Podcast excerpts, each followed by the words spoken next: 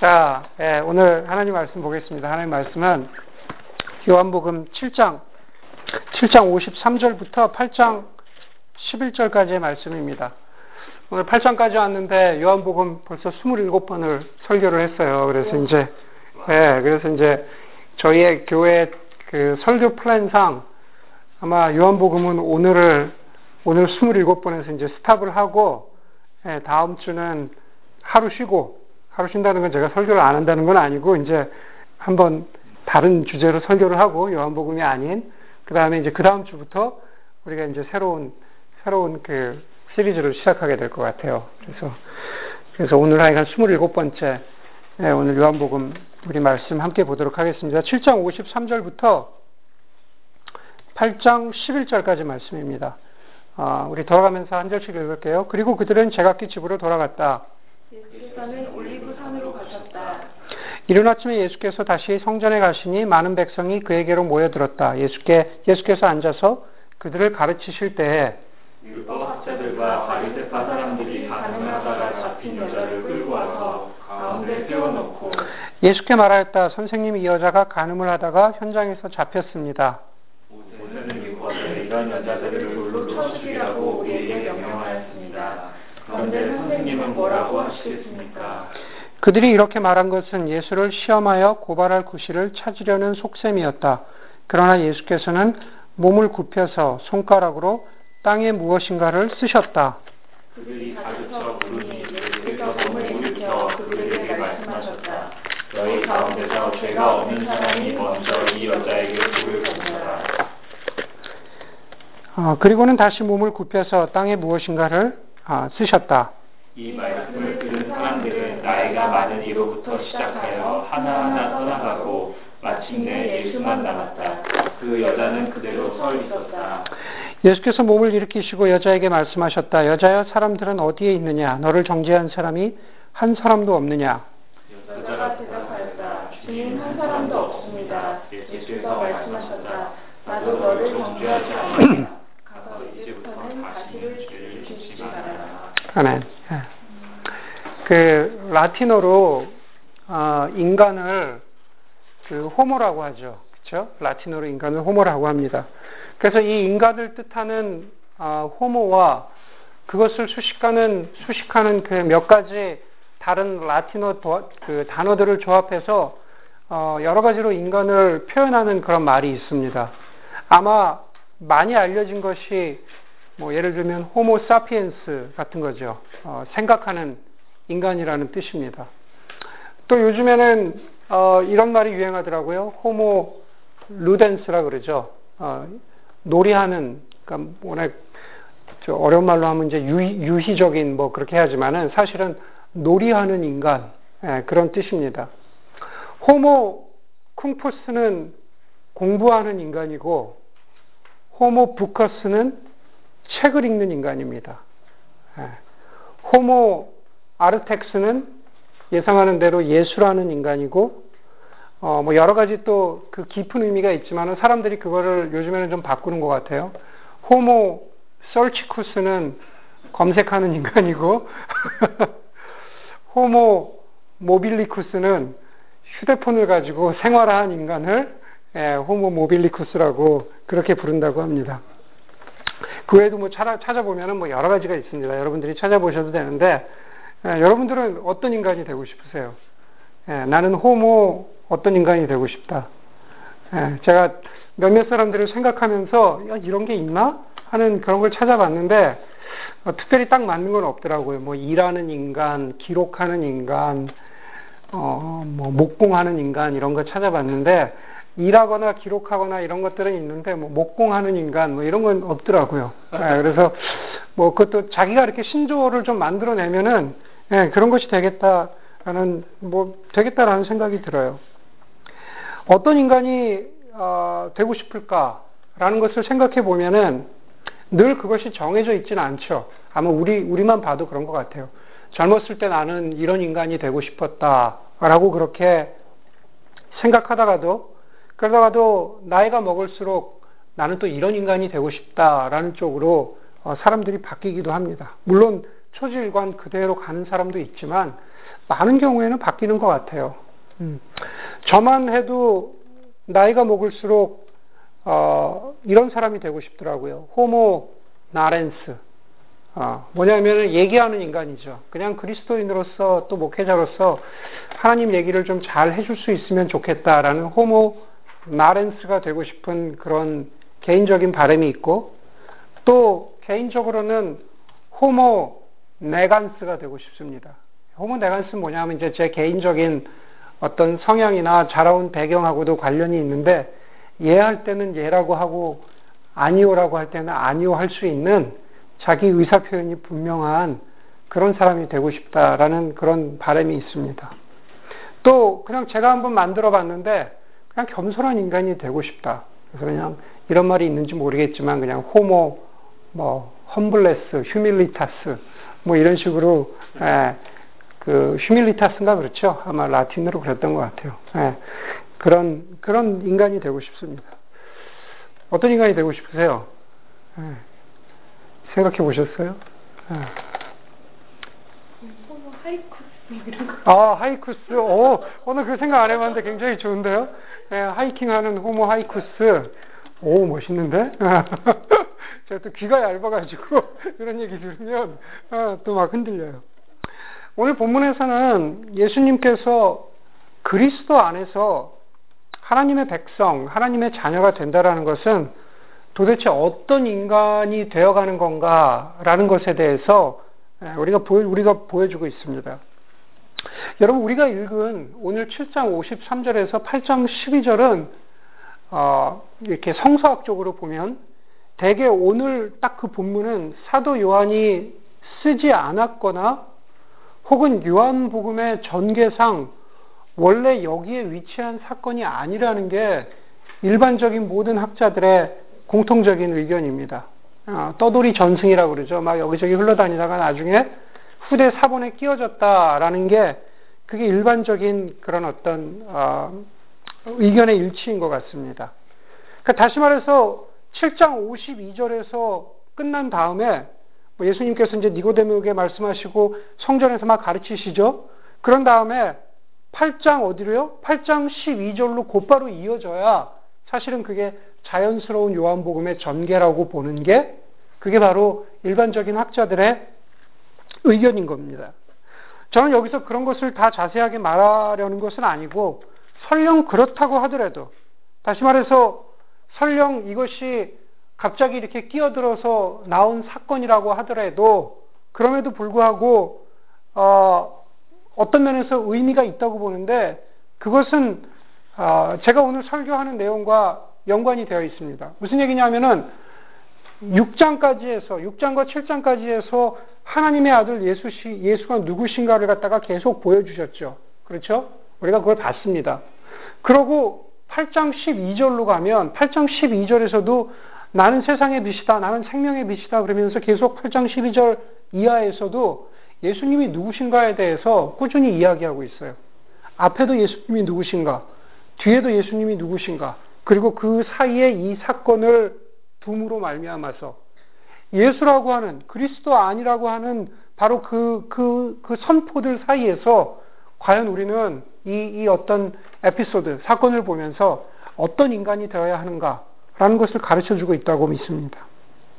오늘 2절 역시 오늘 사건의 시작은 우리가 많이 보아왔던 것처럼 예수께서 성전에서 가르치시는 것으로 시작합니다. 예수님께서 2절에 보니까는 성전에 가셔서 가르치시는데 많은 백성이 예수님께로부터 배우죠. 그런데 3절로부터 사건이 본격적으로 시작됩니다. 3절에 보니까 율법학자들과 바리세파 사람들이 간음을 하다가 잡힌 여자를 끌고 와서 가운데 세워놓고 예수께 말하였다. 선생님이 여자가 간음을 하다가 현장에서 잡혔습니다. 모세는 율법에서 이런 여자들을 돌로 쳐 죽이라고 우리에게 명령하였습니다. 그런데 선생님은 뭐라고 하시겠습니까? 여자가 현장에서 잡혔습니다. 여러분, 잘못해서 현장에서 잡힌 경험이 있으십니까? 학교 다닐 때? 아니면은 뭐, 뭐, 자, 자, 잘못해서 현장, 현장에서 잡힌 적이 있으세요? 네. 제가 보니까 다 모범생들인데, 저는 두 번 있습니다. 저 교복 입고 다니던 시절에 강남에서 저기 중학교를 다녔는데 친구 중에 하나가 토요일 날 오후에 그때는 토요일까지 학교 다녔죠. 예, 토요일 날 이제 오전 수업이 마치고 중학교 1학년 때 겁도 없이 어린 녀석들이 용산까지 갔어요. 용산. 용산까지 가가지고 그때 저희 때는 오락실에 들어가는 게 그게 금지였어요. 그래서 토요일 오후에 겁도 없이 오락실에서 오락하다가 단속 나오신 선생님께 걸려서 이름이 적혔습니다. 이름 적혀가지고 현장에서 걸린 거죠. 현장에서 걸려서 그 다음 주 학교 갔더니만 이제 학교로 통보가 와가지고 3일 동안 반성문 쓰고 예, 그랬던 적이 예, 있습니다. 그거보다 좀 더 심했던 것은 고3 때 현장에서 잡힌 적이 있습니다. 그때도 토요일이었는데 토요일 날 자율학습을 빼먹고 제가 좋아하던 대학 농구를 보러 친구와 잠실체육관에 갔는데 TV에서 와 꼴렸다고 막 박수치고 좋아하던 그 장면이 토요일 오후에 역시나 농구를 좋아하시던 저희 담임 선생님이 집에서 테레비를 보시다가 박수치고 있는 어, 반 아이들 두 명을 딱 보시는 바람에 딱 보시는 바람에 딱 걸려가지고 예, 월요일 날 월요일 날 대걸레 자루를 좀 맞았던 예, 대걸레 자루를 맞았던 그런 그 경험이 있습니다. 현장에서 아주 딱 걸렸죠. 여러분들 어떠십니까? 아마 예배 후에 그런 얘기를 좀 할 수 있을 것 같은데 구약의 신명기 22장에 보면은 바로 오늘 가늠하다 잡힌 남자와 여자를 어떻게 하라고 하는 장면이 나오죠. 뭐 간단합니다. 아, 그게 확실하다면 그냥 돌로 쳐 죽이라고 그렇게 나오죠. 신명기나 레이기 말씀에서 그렇게 말합니다. 그렇기 때문에 오늘 4절로 다시 돌아가서 모세 율법에는 이런 여자들을 돌로, 돌로 쳐 죽이라고 우리에게 명령했습니다. 그런데 선생님은 뭐라고 하시겠습니까? 라고 하는 질문은 사실은 그 당시로 보면 하나만한 질문입니다. 네. 결과만 놓고 보자면은 여인은 그 여인은 자신의 죄에 대해서 죄값을 치러야 하는 것이 율법의 기준이죠. 예수님께서도 그것에 대해서 부인하지 않았습니다. 예수님은 결코 여인에게 죄가 없다고 말하지 않았다는 사실입니다. 11절의 마지막에 뭐라 그러십니까? 가서 이제부터는 다시 죄를 짓지 말아라 그러죠. 그 얘기 뭐냐 하면 분명히 죄라고 말씀하고 있다라는 겁니다. 그런데 과연 오늘 본문은 그 죄에 대한 결과, 죄에 대한 판결을 말하고자 하는 것이냐? 아니죠. 본문은 그 죄를 졌는데 그 죄를 어떻게 다루어야, 다루어야 할 것인가에 대해서는 그렇게 어, 깊이 있게 예, 다루고 있지 않고 그게 오늘 본문의 사건의 초점이 아니다라는 겁니다. 사도 요한은 6절에서 본문이 다루고자 하는 시작을 이렇게 그 시작이에요. 시작을 이렇게 말합니다. 그들이 이렇게 말한 것은 예수를 시험하여 고발할 구실을 찾으려는 속셈이었다. 이미 예수님께서는 7, 장 21절 이하에서 여러분들 그 앞으로 21절 이하의 사건을 보면 아시겠지만은 율법보다 중요한 것은 생명을 살리는 일이고 내가 그것을 위해 왔다라고 어, 이야기하죠. 내가 안식일에 사람을 살린 것이 어, 그 38년 된 병자를 살린 것이 율법보다 중요한 것은 생명을 살리는 것이다. 사람 살리는 것이다. 이미 그것을 말씀하셨습니다. 이미 그 선포를 통해서 율법사와 바리새인들에게 어, 예수님은 어, 적대적인 그러한 존재가 이미 되어버렸던 거죠. 8장 15절에도 보니까는 예수님께서는 율법과는 좀 틀린 말씀을 하시죠. 너희는 사람이 정한 기준을 따라 심판한다. 그러나 나는 아무도 심판하지 않는다. 아, 생명 살리는 것, 죄의 용서가 바로 예수님의 오심의 목적이라는 것을 앞뒤로 이미 다 보여주고 있습니다. 그렇게 사람들이 자신을 고발하려고 하는 속셈 앞에서 예수님은 6절 이하에서 중간 이하에 보니까는 뭐라 그럽니까? 예수께서는 몸을 굽혀서 손가락으로 땅에 무엇인가를 쓰셨다. 예, 우리가 어, 흔히 많이 듣던 예, 궁금해하는 그런 장면이죠. 몸을 굽혀서 무엇인가를 쓰셨다. 많은 사람들은 과연 예수님께서 무엇을 쓰셨을까라고 궁금해합니다. 무엇을 쓰셨을까요? 무엇을 쓰셨다고 생각하세요? 대화식으로 설교합시다. 네, 오늘 새로운 학생이기 때문에 네, 다른 사람들은 다 질문 받았거든요. 뭐 괜찮아요. 이거는 어, 앞에 나와가지고 그걸 대답이라고 하냐 막 이러진 않을 테니까 어, 어, 무엇을 쓰셨을까요? 형이 첫 번째 생각나는 대로. 네, 그냥 의미 없이 쓰셨다. 네, 똑똑한 학생이에요. 네. 어, 예레미야 17장이나 출애굽기 23장, 그 율법에 관련된 그런 것을 썼을 것이라고 어, 이야기하는 학자들도 어, 있습니다. 뭐 많이 설득력이 있는 것 같아요. 뭐 목소리를 높이는 저렇게 여인을 돌로 쳐 죽여야 한다라고 하는 사람들 가운데에서 몰래 가늠한 사람들의 이름을 쓰셨을까? 네, 그런 상상도 가능합니다. 아니면은 그냥 어, 저녁에는 뭘 먹을까? 예수님께서 어, 그, 뭐 그런 걸 그냥 쓰고 계셨다라는 상상도 가능하고 아, 제 생각에는 그냥 이것도 제 상상입니다. 제 생각에는 그냥 아무것도 쓰지 않고 그냥 아이들이 아무런 의미 없이 그냥 이렇게 그림 그리거나 우리도 어떤 모래사장에서 상념에 잠겼을 때 그냥 그냥 아무런 생각 없이 머릿속에 생각은 많지만 그게 표현되는 게 아니라 이렇게 그냥 그리고 있는 그런 것을 하시지 않았을까? 아, 그건 제 상상입니다. 그제 상상이 가능한 것은 최소한도 이 본문에서 제 상상이 가능한 것은 우리가 무엇을 쓰셨는지 알 수 없기 때문입니다.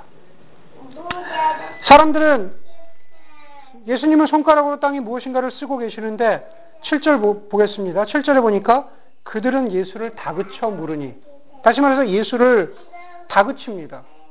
예수님이 무엇을 쓰고 계시냐는 중요하지 않고 바로 그 율법사와 바리새인들에게 중요한 것은 예수의 대답입니다. 아, 예수의 대답. 이 사람들에게는 이미 여인에 대한 재판은 더 이상 관심사가 아닙니다.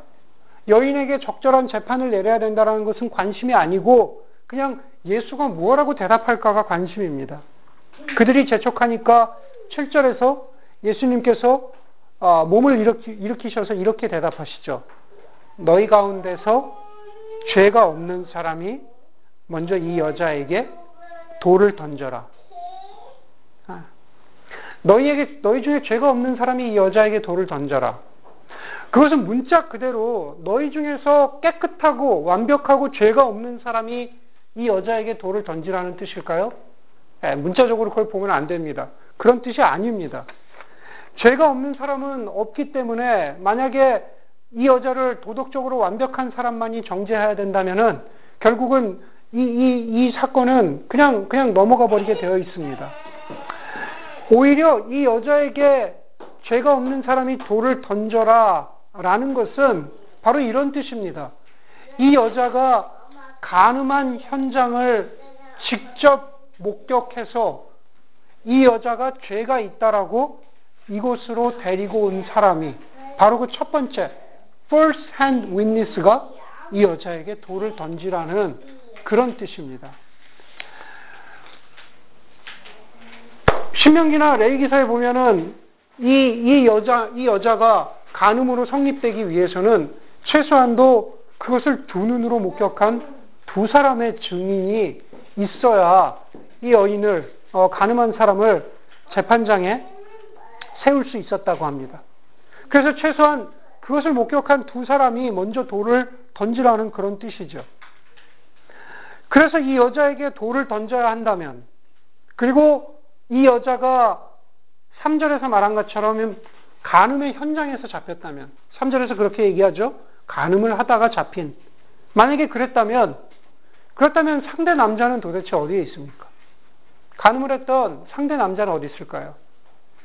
여러분, 레위기나 신명기에 보면은 분명하게 여자와 마찬가지로 남자도 함께 끌려 나와서 현장에 잡혔기 때문에 돌에 맞아 죽어야 한다고 하는 것이 그것이 율법이고 그래야만 공정한 재판이 되는 게 아닐까요?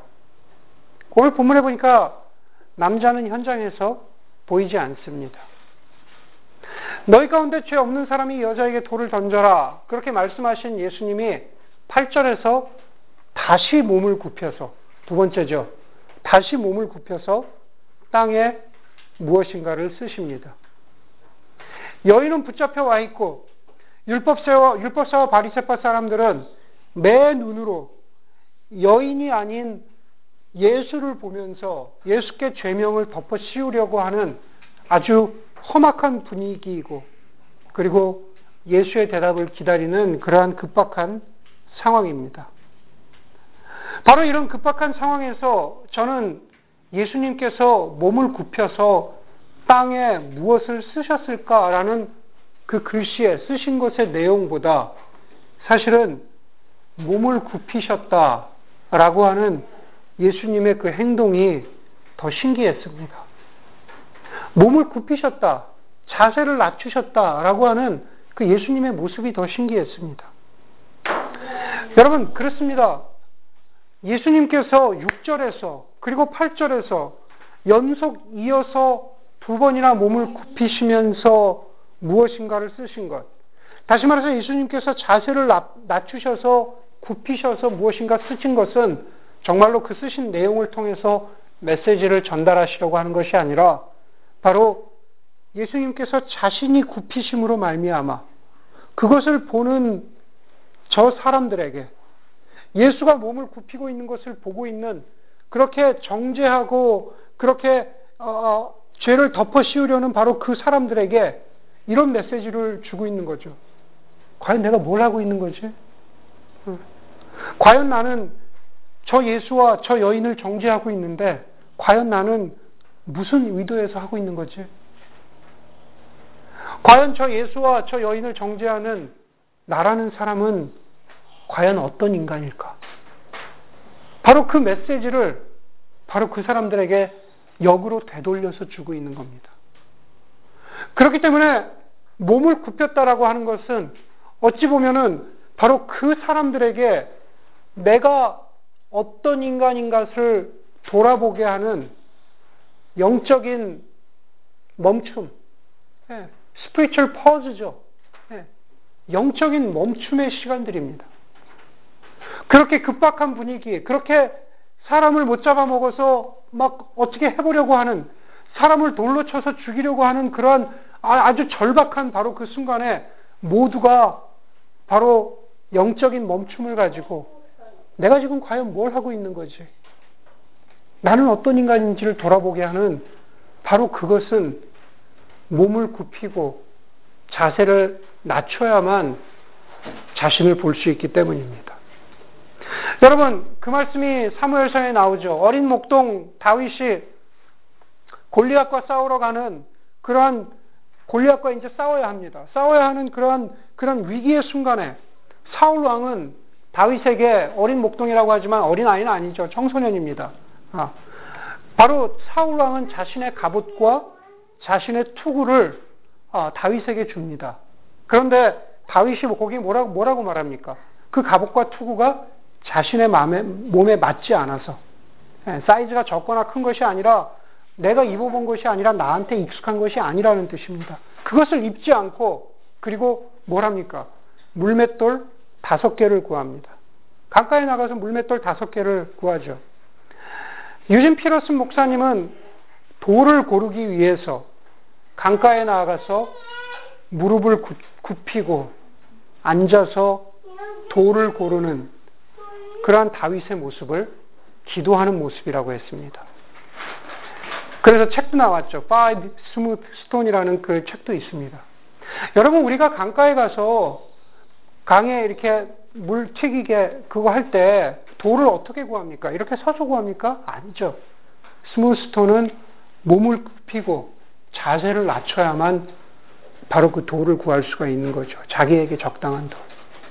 거기서도 몸을 굽히고 물맷돌 다섯 개를 구했다라고 하는 다윗의 모습을 하나님을 신뢰하고 하나님께 의지하는 다윗의 기도의 모습이라고 그렇게 표현하셨는데 저는 그것이 맞는 묵상이라고 봅니다. 그것이 하나님을 향한 다윗을 다윗의 신뢰를 담은 기도였다면 이제 주님께서는 몸을 굽히고 낮은 자세로 땅에 앉아서 그렇게 앉으심을 통해서 서서 목소리를 높이고 자신들의 의로움을 교묘하게 주장하는 사람들을 향해서 바로 자신을 돌아보라고 어떤 인간이냐고 그렇게 회개를 요청하고 계신 것입니다. 그들에게 몸을 낮추고 몸을 굽히고 허리를 굽혀서 자신들의 이중적인 모습을 돌아보도록 하는 영적인 멈춤의 시간을 예수님께서 그 본보기를 보여주고 계신 것이죠. 이렇게 회개를 촉구하는 영적인 멈춤의 시간을 촉구하는 예수님의 굽히심 앞에서 사람들이 반응합니다. 구절에 보니까 이 말씀을 들은 사람들은 나이가 많은 이로부터 시작하여 하나하나 떠나가고 그랬습니다. 예. 제가 가장 좋아하는 언론인 가운데 언론인이 많지는 않아요. 언론인인 어, 그 김선주 씨가 아, 이별에도 예의가 있다라는 책에서 이런 말을 하셨어요. 나이가 들 나이가 들면 입은 닫고 지갑은 열어라. 예, 그게 요즘에는 많이 유행하는 것 같아요. 여러 사람들이 뭐 드라마에서도 얘기하고 뭐 다른 책에서도 얘기하고 그러는데 저는 그 책에서 처음 봤습니다. 나이가 먹으면 입은 닫고 지갑은 예, 열어라. 그래서 사람들이 나이 든 사람 선배들에게 지갑을 좀 열어서 밥을 사라. 이런 재촉을 합니다. 예. 그런데 곰곰이 생각해 보면 그런 것 같아요. 나이 든 사람이 모두가 지갑을 열 만큼 풍족하지는 않죠. 예. 그러나 나이 든 모두가 할 수 있는 사람, 모두가 할 수 있는 것, 나이 든 사람 모두가 할 수 있는 것은 바로 입을 닫는 거죠. 입은 닫는 것을 할 수 있습니다. 입을 닫는 것은 사실은 자신을 돌아보는, 돌아보는 끊임없이 자기를 성찰하는 사람만이 입을 닫을 수가 있는 거죠. 왜 굳이 구절에서 나이가 많은 이로부터 시작하여 떠나갔다라고 했을 때 생각해 보면 바로 나이 든 사람으로부터 성숙한 사람부터 자기 성찰과 회개가 있지 않았나라는 생각을 해보게 됩니다. 사람들은 자신의 모습을 본 겁니다. 부끄러웠습니다. 회개하는 모습으로 돌아갔습니다. 이제 모두 돌아가고 10절에서 드디어 예수께서 몸을 일으키시고 여자에게 말씀하십니다. 여자 사람들은 어디에 있느냐? 너를 정죄한 사람이 한 사람도 없느냐? 예수님이 사람들이 돌아간 걸 모르셨을까요? 상상해 보면 충분히 알 수 있죠. 어, 그렇게 시끄럽던 주위가 조용해졌습니다. 어, 이렇게 앉아 있다가 이렇게 보셨을 수도 있죠. 네, 가나 안 가나. 어쨌든 예수님께서는 사람들이 돌아간 것을 아셨습니다. 아셨는데도 불구하고 굳이 여자에게 물어보시죠. 사람들은 어디에 있느냐? 여러분, 우리는 이 비, 비슷한 질문을 어디서 봅니까? 창세기에서 보죠. 창세기에서 하나님의 뜻을 거역하고 선악과를 따먹은 아담과 하와는 하나님의 얼굴을 피해서 동산 나무 사이에 숨었다고 3장 8절은 말하고 있죠. 곧이어 3장 9절에서 하나님께서 아담과 하와가 동산 나무 사이에 숨은 것을 하나님께서 모르실 리 없습니다. 예수님께서 사람들이 떠나가는 것을 아셨던 것처럼 하나님도 아담과 하와가 동산 나무 사이에 숨었던 것을 아십니다. 그런데도 불구하고 하나님께서 아담을 부르시면서 이렇게 말하십니다. 내가 어디에 있느냐? 아담아, 내가 어디에 있느냐? 사람들이 어디에 있느냐? 혹은 내가 어디에 있느냐?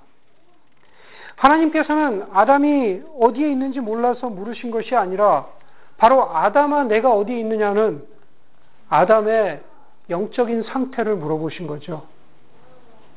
하나님의 창조물로서 하나님의 피조물로서 하나님의 형상을 가진 인간으로서 그렇게 살아야 하는 아담이 죄를 짓고 죄악된 존재가 된 것에 대해서 아담아 내가 어디 있느냐 라고 그렇게 아담의 영적인 상태를 물으신 겁니다. 다시 본문으로 돌아가 여자의 사람들이 어디에 있느냐라는 것은 사람들의 위치, location에 대한 질문이 아닙니다. 오히려 여자에게 사람들이 어디에 있느냐, 여자에게 물어봤다 그랬습니다. 사람들이 어디에 있느냐라고 물으심으로써 바로 그 나이 든 사람으로부터 떠나간 사람들이 자신의 모습을 부끄러워하며 자신의 잘못을, 자신의 추악함을 깨닫고 돌아간 것을 보았다면 똑같이 여자에게도 이렇게 질문하시는 거나 다름없죠. 여자여, 너는 과연 어디에 있느냐?